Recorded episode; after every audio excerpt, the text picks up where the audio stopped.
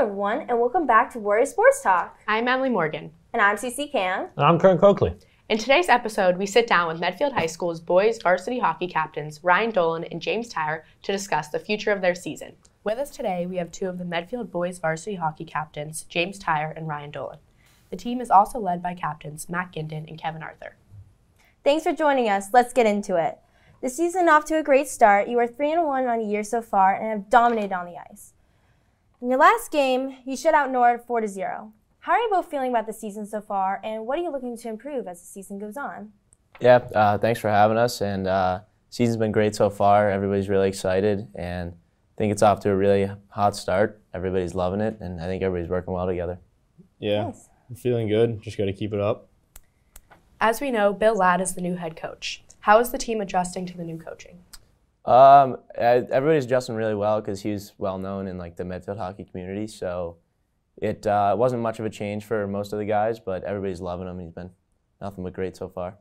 What do you feel like is going to be the biggest challenge for the team for the rest of the season? Um, I think the uh, I would say the Tri Valley League is like our biggest challenge so far. Like looking into the future, something that uh, like the program hasn't won in a while, and it'd be really nice to do well in it. Yeah, sure. Off of that, who is your biggest rival or a team you would like to get revenge on this season? Uh, I think Westwood's definitely the biggest rival. It's always a tough game, but um, I guess just like to beat them by more next time. Yeah. Uh, how did you prepare for this season differently than you have in the past? Uh, this season we did like a bunch of off ice work before the season. We haven't done that in the past. Uh, I think definitely helped out. Nice.